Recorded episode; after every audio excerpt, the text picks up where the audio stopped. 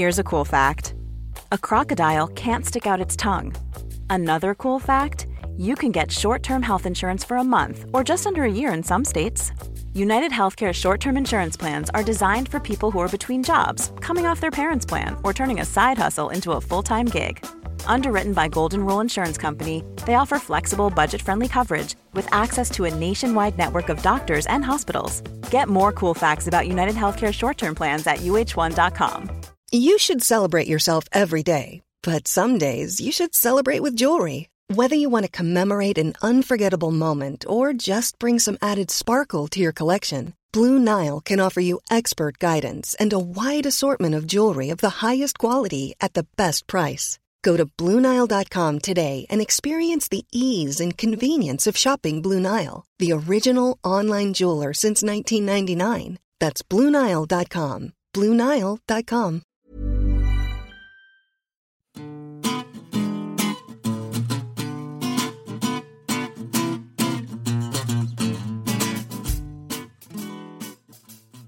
Hello, and welcome to the New Statesman podcast. My name's Anoosh Chakelian, and I'm Deputy Web Editor of The New Statesman. And today I'll be talking to Stephen Bush and George Eaton about the week in politics. Then Helen Lewis speaks to Jonn Elledge and Stephanie Boland about online rage. And lastly, I speak to Ian Steadman and Tosin Thompson about the Apple Watch.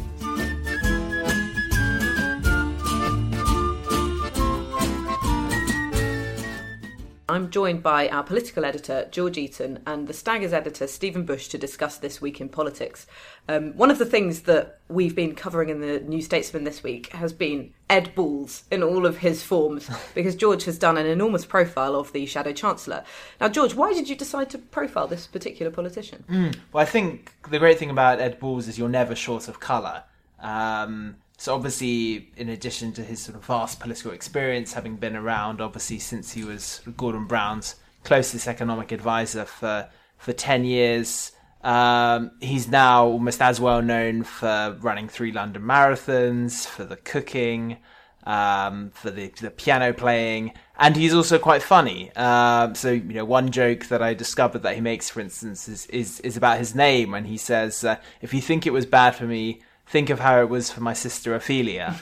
and he is a fun politician to spend uh, several hours with um, on on a, on a train. Uh, in this case, to uh, to Cardiff. And um, he's also potentially the next chancellor. Um, and as I say, he would enter the job as one of the most uh, experienced occupants of that office. So one thing I discovered from speaking to colleagues, past and present, is that um, a lot of the policy ideas actually emerged from, from Balls himself, and, and, and Brown adopted them. So it was Balls who first suggested Bank of England independence and, and encouraged Brown to push that through. It was Balls who devised the, the fiscal rules that earned New Labour its reputation for prudence. And um, Balls, with Brown in the back of a New York taxi in 97, who drew up the five tests for Euro membership that, that later prevented Britain joining the um, single currency. Um, but he was he's also an incredibly divisive figure. Um, so there's a the, he was loathed by the Blairites, seen as the most aggressive and ruthless of all of uh, Brown's allies. As I say in the piece, you know, he's despised by conservatives. David Cameron calls him the most annoying man in, in British politics, and um, even celebrities attack him. So Noel Gallagher and Russell Brand recently. So I think he would be a fascinating chancellor, and it'd be fascinating to see how he'd um, how he'd act in office. The one advantage that everyone in Labour says he has is that he does know the Treasury inside out. Often there's this fear um, on both the left and right that you have all these radical, bold ideas in in opposition, and then when you get into government, you find you don't know how to to make the civil service machine work. You, they're they're obstructive.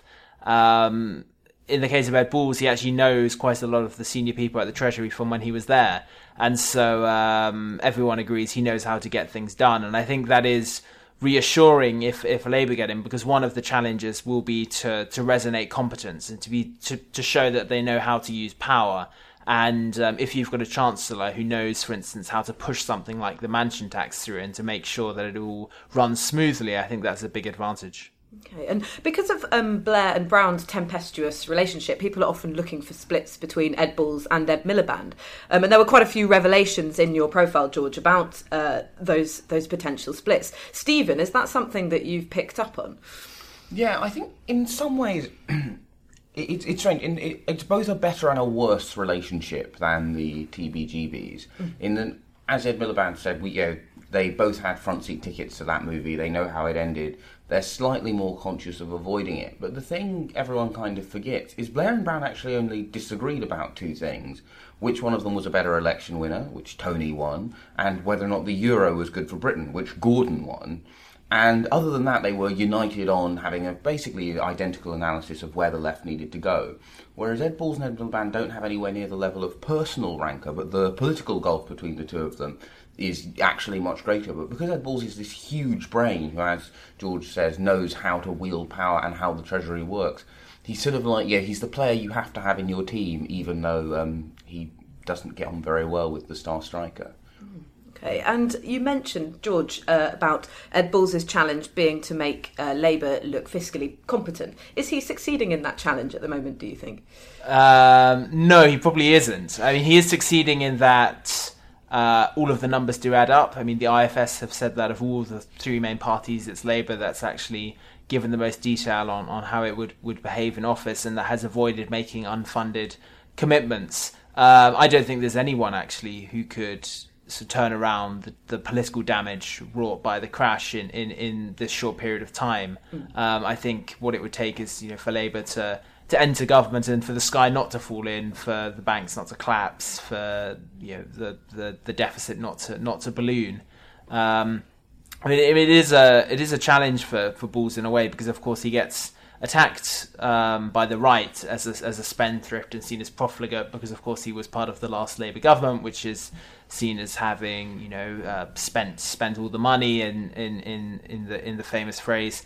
Um, but he's also attacked by the left. You say, haven't you gone back on your Keynesianism? In 2010, during the Labour leadership election, you were saying we need stimulus, we need investment to get the economy growing again. Why are you now part of the uh, austerity consensus? Uh, and what Bull says is that actually shows you haven't understood uh, Keynesianism, that Keynes advocates. Um, borrowing to spend uh, when the economy is flat on its back, when it's stagnant during periods of recession. But when growth returns, as it now has, uh, then you do have to to reduce the deficit. And he says the idea that uh, Keynes, Keynesianism is always about big spending is is, is a betrayal of what um, Keynes stood for. Um, and but it's it, it's a, it's a tricky act. It's a tricky balancing act to pull off. But he, his line is voters expect the, the chancellors, their chancellors, to get the deficit down, and that actually it's often working class left wing voters who wants uh, a Labour government that saves the NHS, that um, uh, gets rid of the bedroom tax, say, that introduces a fair tax system, who also want to know that you're going to be able to take care of the deficit and, and that you'll spend wisely. Um, and the, the, the two aren't uh, aren't mutually contradictory, and so um, yeah, that is that is his sort of political strategy. And now on to what the Tories have been doing this week. They seem to have been concentrating their efforts on photoshopping Ed Miliband into the pocket of Alex Salmond. Um, Stephen, why, why have they chosen to uh, advertise that image? Right. So, according to their private polling, which is backed up by the Ashcroft polling about people's uh, unwillingness to see the SNP in coalition, um, Salmond, in particular, has asymmetric approval ratings. He's adored in Scotland, hated in England, and they think that basically by saying Ed Miliband, he'll get into coalition with Alex Salmond, they can sort of rub off some more of that um, Salmond-esque unpopularity on Labour in England, specifically in those marginal seats in the Midlands, and they need to keep, you know, need to see off the Labour advance if they're going to be in office after May. And that's the thinking between these posters showing Salmond uh, holding the whip hand over Ed Miliband. Okay, and, and how likely is a Labour SNP alliance, in your opinion? Um, I actually, so I started the week feeling fairly bullish about it. I now think, because I kind of thought the big MPs who were standing against it were Scottish MPs, and frankly, if there needs to be a coalition between the SNP and the Labour Party, those MPs won't be around to object anymore. Having spoken to more MPs uh, in England and also specifically to PPCs who, if the situation arises, will have been elected, I think that the level of resistance from MPs in England towards a coalition with a party that they're already hearing a lot of negative things about on the doorstep will be quite strong. I don't see how a deal between those two parties can be struck. Although, obviously, if Labour is the largest party, what Ed can do is effectively what Salmond did to Labour in, 20, in 2007 in Scotland, which is go, well, fine, vote us down if you think you're hard enough. Um, but whether or not he would will be in the position to do that is sort of a, an open question. Mm, and Nicola Sturgeon has softened her stance on Trident, which was one of their red lines if they were going to do a deal with Labour. George, do you think that that makes a difference to how Labour might approach negotiations coming? Uh, it does make a difference um, because shadow cabinet ministers have always been clear in public and in private that Trident is non-negotiable. Mm. Um, there is a, a wing of Labour actually which has always seen itself as the party of national security. Um, you know, it was, it was, Labour, of course, that first uh, brought brought the uh, the bomb to Britain. Um, and I think for Labour to um, to be seen as the party that, that sort of got rid of nuclear Labour's nuclear deterrent, I mean, there's still a, a, a residual fear of um, of of the, the, way the party suffered from its um, perception as weak on defence and national security in the 1980s, and that's mm. something that is ingrained in in the memory of um, people like Ed Balls and Douglas Alexander, and, and even Ed Ed Miliband to an extent, who all say uh, we want a nuclear-free world. Ideally, we support multilateral disarmament, but you know, unilateral disarmament is, is, is out of the question. Mm. Um, so there's sometimes um, an assumption that Ed Miliband, because he's Red Ed, surely in private he he'd, he'd really like to scrap Trident. He he, he doesn't want to. So. Uh, that's the that's one example of how you know Miliband is not as uh, left wing as some imagine. Okay. Stephen and George, thank you very much.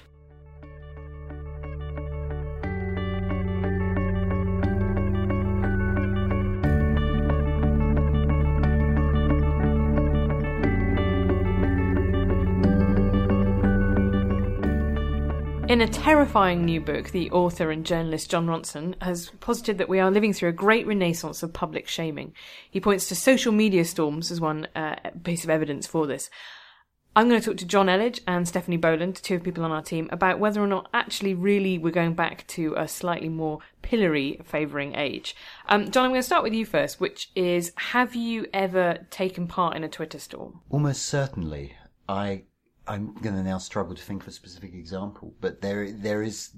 I, I, one of the things that really stays with me about the Jon Ronson book is his description of the sort of feeling of you know this self righteous rush when you think you're taking you're part of a crowd tearing down a, some kind of villain. So I think I probably was one of the people who got a bit hysterical when when Jan Moir uh, was was wrote a, a fairly borderline homophobic comment about the, the death of, of the uh, uh, singer Stephen Gately, um, I was almost certainly one of the people who was very excitably having a go at, go at her then because, you know, it, there was this feeling that for the first time, thanks to social media, we could, we could talk back to these people, these columnists of the Daily Mail and so on, who were saying all these awful, offensive things and had previously been able to get away with it.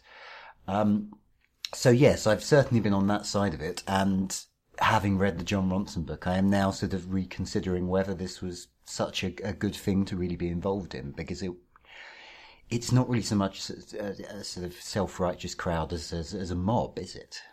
I think, for full disclosure, I should say that I worked at the Daily Mail when that piece was published, so I, I can't really comment on that. But um, Stephanie, what about you? Have you ever Twitter stormed, Facebook stormed, any other kind of stormed? I haven't Twitter stormed, but that's solely for lack of audience, not for any kind of moral scruple on my part. Um, no, I haven't. But what I have noticed is more and more there's the, the subtweet has become the better way of kind of taking someone down on Twitter, where you're able to have a very passive aggressive Twitter storm now. So this is the kind of like, oh, people who write articles about how great they are are terrible. You write just after somebody's published an article, which is very kind of you know self righteous, rather than specifically saying I hate columnist X. Columnist X is a bigot. Column, you know, whatever, or whatever. You know, that kind of that kind of thing. Well, yeah, because people Google their own names, so if you can it is one of the laws so of the internet that, unfortunately, if you try and talk behind somebody's back, they often they, turn up in front of you, being quite cross about what you've said. Um, I, have written a bit about this. One of the things I think is most interesting is this idea of context collapse that we've come to, which is um, a theory that's written about by two social theorists, Danah Boyd and Alice Marwick, um, about this idea that you never really know who your audience is online, and that's something that comes quite across quite strongly in the Jon Ronson book. Is so there's the example of Lindsay Stone, who was out with a group group of special needs children, and she had a long-standing joke with her friends on Facebook where they would do inappropriate things in photos. She did a photo of herself um, putting up her middle finger and pretending to shout in front of a sign at, I think Arlington, but certainly a veterans cemetery in the US, where the, the sign said, you know, silence and respect, please. And she put this up on her Facebook feed, but it went viral, and I don't know quite what the process was that it, it got everywhere, but this problem is that most people assume that they're talking to their Facebook friends who are 100 people who know them in, in real life. They're talking to their Twitter followers who are, most people we know on Twitter have fewer than, uh, you know, 100 followers, let alone thousands. But anything, any one thing, you're effectively, your audience is potentially everyone. It's just, and the same thing happened in what we called, used to call kind of internet trolling cases, was that people would say something that they thought was, they were only saying to their friends, and they quite it felt quite differently about it when they saw it being you know touted around or shown to the person it was about which is another thing. If you say something about a celebrity there's a vast difference between what you would say to their face and what you would say about them. And actually someone else a third party coming and showing it to the celebrity is kind of almost not your fault really. Yeah, and I think it was interesting in, in the case with the sign outside Arlington Cemetery how quickly things are able to reproduce on the internet because um, Ronson gives the account that then when you googled her name and went on Google Images, it was just this mass wall of her mm. apparently disrespecting the American war dead. I think that's true. I think she's quite lucky in the sense that she's got quite a common name. Justine Sacco, who is the other big case study that um, Jon Ronson uses in his book. So she was this person who got on a plane to from London to Johannesburg, and she tweeted something that said, "Going to Africa. Hope I don't get AIDS. Just kidding. I'm white." And you can kind of see two potential interpretations of that tweet. You can see the one that is an incredibly offensive comment about sub-Saharan Africans that is kind of smug, gloating first worlder, or you can see somebody who's attempting to satirize themselves as a smug, gloating first worlder. But the problem is that in 140 characters, particularly when stripped out of a, any kind of knowledge of her as a person, that tweet becomes, you know, becomes something very different. And uh, because she's got a pretty distinctive name, she will never recover from this Google results. I find that absolutely terrifying, the Justine Sacco story, because I am fairly sure. Even on a budget, quality is non negotiable. That's why Quince is the place to score high end essentials at 50 to 80% less than similar brands. Get your hands on buttery soft cashmere sweaters from just 60 bucks, Italian leather jackets, and so much more. And the best part about Quince, they exclusively partner with factories committed to safe, ethical and responsible manufacturing. Elevate your style without the elevated price tag with Quince. Go to quince.com/upgrade for free shipping and 365-day returns. Well, in the you know, tens of thousands of random observations I've put onto the internet, there will be something like not something quite that extreme, but I have consciously made these sort of jokes where you're taking the piss out of yourself as you know uh, a privileged white liberal, I'm almost certain there will be stuff in the archive there that uh, would make me look dreadful were it to ever sort of pop up and come out and be taken out of context in that way. And the other thing is, once something is on social media, it is effectively permanent. It's not. I mean, we when you're when you're on Twitter or, or Facebook, you kind of think of it as talking to your mates in the same way you would in a pub, perhaps. But it's not. It's there in an archive forever. And if somebody is of a mind to, they can go and find it. And even if you delete something, if someone's got a screenshot, that can circulate effectively forever. To my mind, the problem is something that comes up when you talk about identity more generally on the internet. So there's a, a, a, statement by Mark Zuckerberg of Facebook saying, you know, you should be suspicious of people who don't have a single identity. Of course, you should have a single identity across your Facebook profile, across your Sherlock fan group, across your LinkedIn, and and it's it's totally, I think, unreflective of how people operate. People are contradictory and quixotic. Sometimes, you know, people's opinions change. One of the things I think that's interesting what you say, Jonn, about this kind of these artifacts reigning around forever. Is I had always assumed that the Twitter search degraded. Essentially, it was quite hard to search for things on Twitter, although they now made it easier through Google. Oh, good. Because because you don't, you can't be wedded. To, you can't kind of lug around behind you on a chain everything, every off the cuff remark you ever made, as if that was a properly considered, fully thought out statement of your of your position. And I mean, this is what happened with Caitlin Moran over girls and um, intersectional representation is that she made one very off the cuff comment which went viral on the internet, and despite lots of subsequent 2,000 word, very well thought out explanations, the one thing that comes up when you Google Caitlin Moran girls is always going to be. So that's something that's that uh, a, a Twitter, one Twitter user said to her, uh, in a sort of slightly spiky way, did you done this interview with uh, Lena Dunham of Girls? Did you ask her about the fact that there are no black characters in it? And I think Her response was, um, "I literally don't give a shit," which Yeah. obviously isn't, of course.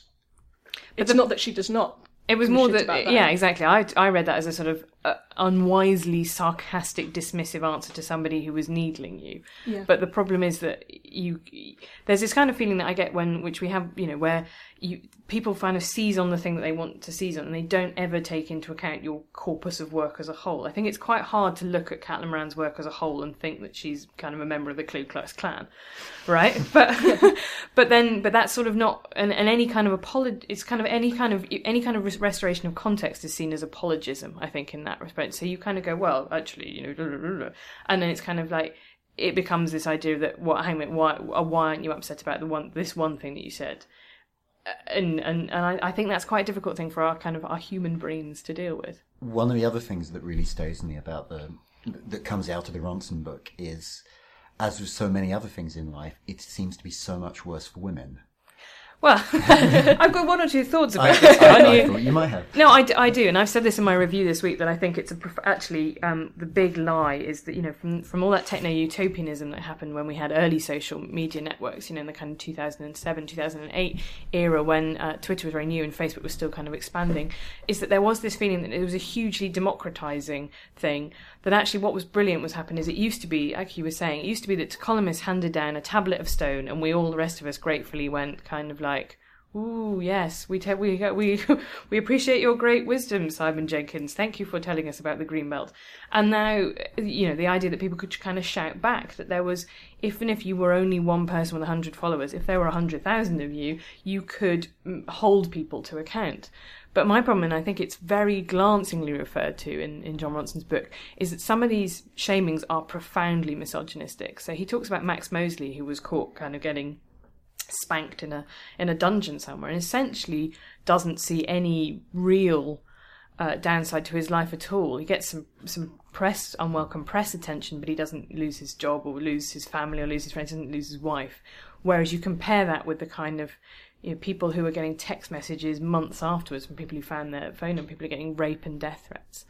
Um, I do think there is a problem that it is that women, as ever, are are kind of turned into scapegoats and are socially policed much harder in terms of what is seen to be acceptable behaviour. There's just a totally different register at work. I think it's like when it, it, does sort of feel like there is there is sort of an undercurrent of misogyny that's always been there, but now we have anonymous social media accounts. A lot of people are kind of expressing this in a way they never would have before. So there's there's uh, uh, Ronson actually speaks to uh, a, a woman who hangs out on, on 4chan, which is a particularly misogynistic yeah, internet forum. And he asks her how she feels about the fact that so many of her peers have been making rape threats. And she basically says, well, that's because how societies value women is basically through their sort of sexuality. So if it's a guy, you try and get him sacked because, you know, men are seen as sort of, you know, their, their economic role is kind of core to their identity. Whereas women, if you want to attack the core of what it is to be a woman, you have to go after their sexual identity. And that's an absolutely terrifying uh, comment for anyone to make. But the fact this is coming from a young American woman just. I don't know, it's just baffling that she should think that this excuses that kind of behaviour. Well, it's that kind of status quoism that I think you see, and not the band tragically, that you see in a lot of um, internet discourse. This idea that being objective actually means, or neutral, actually means upholding the, the status quo as it is, which is the opposite of being progressive. So you see with these things where, you know, if you say to Google your search results that are autocorrect are returning kind of racist suggestions, they say, yeah, but that's just what people are putting in. But the problem is that if you see all that coming back to you every type, time you type women are or Asians are, it kind of it feeds back into your idea that this is a thing that lots of people think. So what's happening there is that by refusing to kind of intervene, they are inevitably upholding the structures, the oppressive structures of society. Now they say, well, obviously we can't, we can't, we can't tamper with the holy grail of search results, and and that is a, that is a credible position to take. But the inevitable effect of it is that it perpetuates the status quo. Johnny, you slightly worried? I'm putting you in, in the age bracket with me here that we're falling into this kind of fallacy of you know the Douglas Adams thing of any technology created by a certain age before you're 18 is totally natural and you in it. You know anything after between 18 and 35 is kind of really interesting. You might get a job in it. Anything after the age of 30, anything that's invented after the age of 35, you know is is, is going to end the world as we know it. Do you think that you and I are just probably going to this is it this is the start of us just thinking why can't everyone just write letters or send pigeons like they used to in our day? Yeah, it'll all end in tears. Probably already has. Um, I, I don't know because I do actually I spend a lot of time on Twitter. I probably spend too much time on Twitter. I'm very comfortable with it as as an environment. Um, so no, I don't. I I I think that actually it's just that there is something about it that can bring out the worst in people. So you you sort of just getting at the the, the, the ructions you see in online feminism where, you know, different factions will be sort of taking each other to pieces for days on end while, you know, meanwhile, you know, the, the men of the patriarchy are just getting on with like hoarding all the money and keeping women oppressed. Um, and that does seem sort of a waste of everyone's time and energy. And I think that is, there is something specific to social media because it is possible to to kind of build an audience with you know flippant statements and you know the right level of sarcasm and going after popular targets is kind of that kind of groupthink is almost how sort of people build build a network around themselves. And of you know you show that you're part of a movement by opposing everyone that that movement is opposed to and eventually will be sort of accepted within a particular group. And I think that probably has its roots in, in sort of human psychology and how, how groupthink has always worked. But I, you, you can kind of see it happening in real time on Twitter. That's my problem. Is that I try and guard against the idea that I worry that I might just be getting older and thinking that everything that is new is rubbish. But equally well, if you look at the work of someone like Cass Sunstein, who worked with Daniel Kahneman, he's a very respected theorist in kind of group theory. He talks about the conditions for group polarization, and they are all so present in social media. So things like real time feedback. You know, we know that you're much more likely to be radicalized if essentially by things that are giving you constant feedback because you are getting affirmation. Um, I'm sure we could talk about this for ages, but I think we've probably um, we've probably already got ourselves into enough trouble. Um, so for the moment, I'll say thank you very much to Stephanie and Jonn.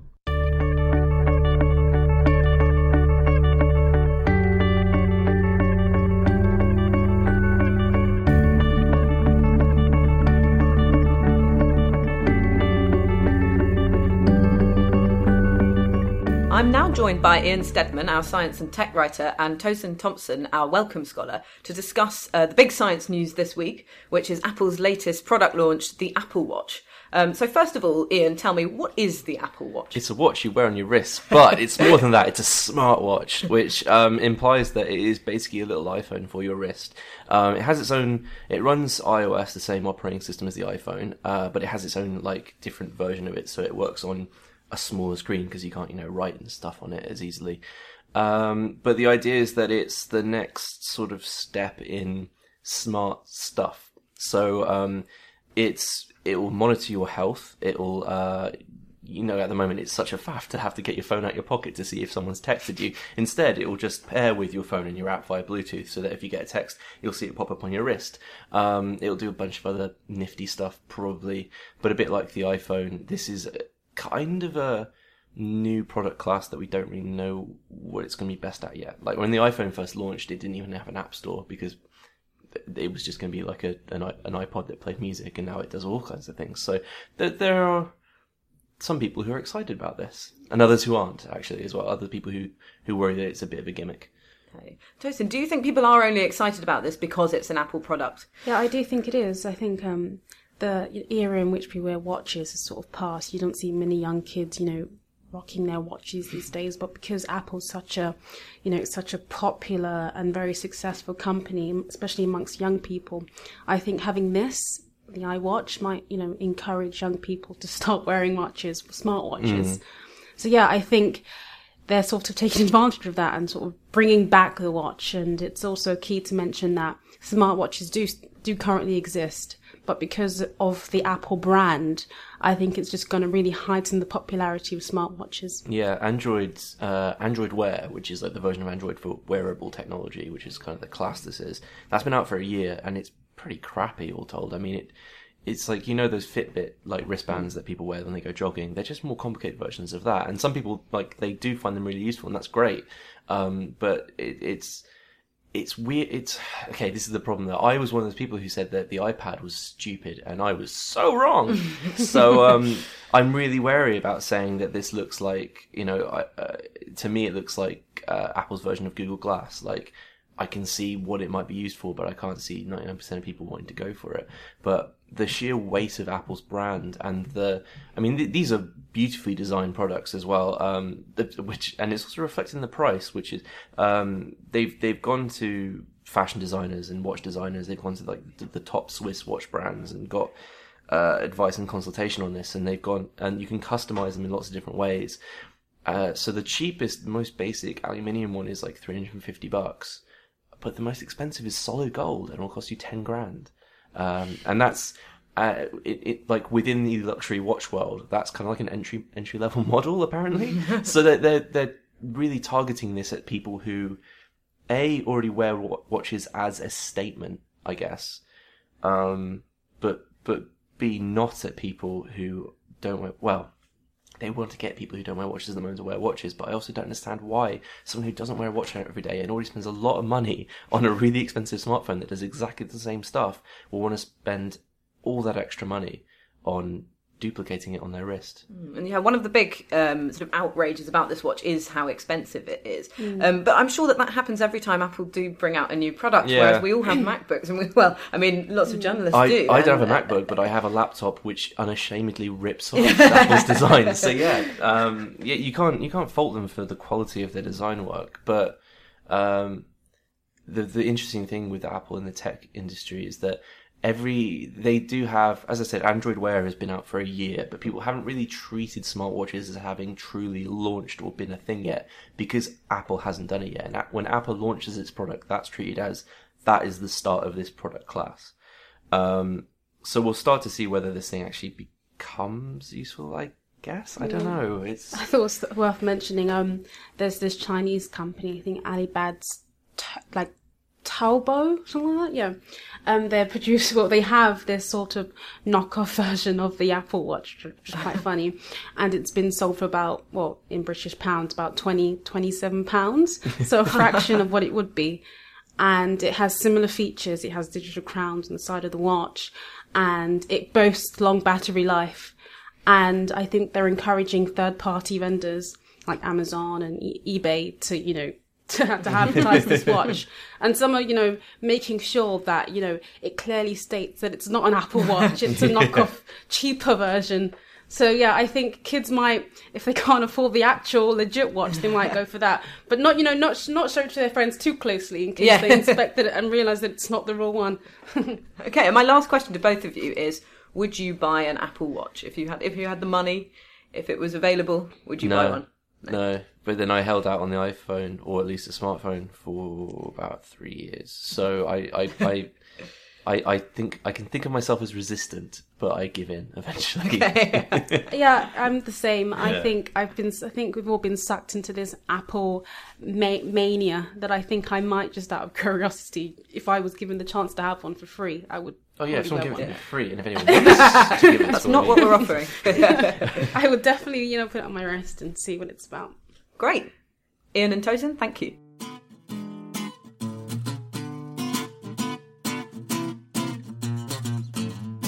You've been listening to the New Statesman podcast presented by me, Anoosh Chakelian, and produced by Anna Leskovich. You can find us every week at newstatesman.com forward slash podcast or on iTunes. Our theme music was Devil with the Devil by the Underscore Orchestra, licensed under Creative Commons.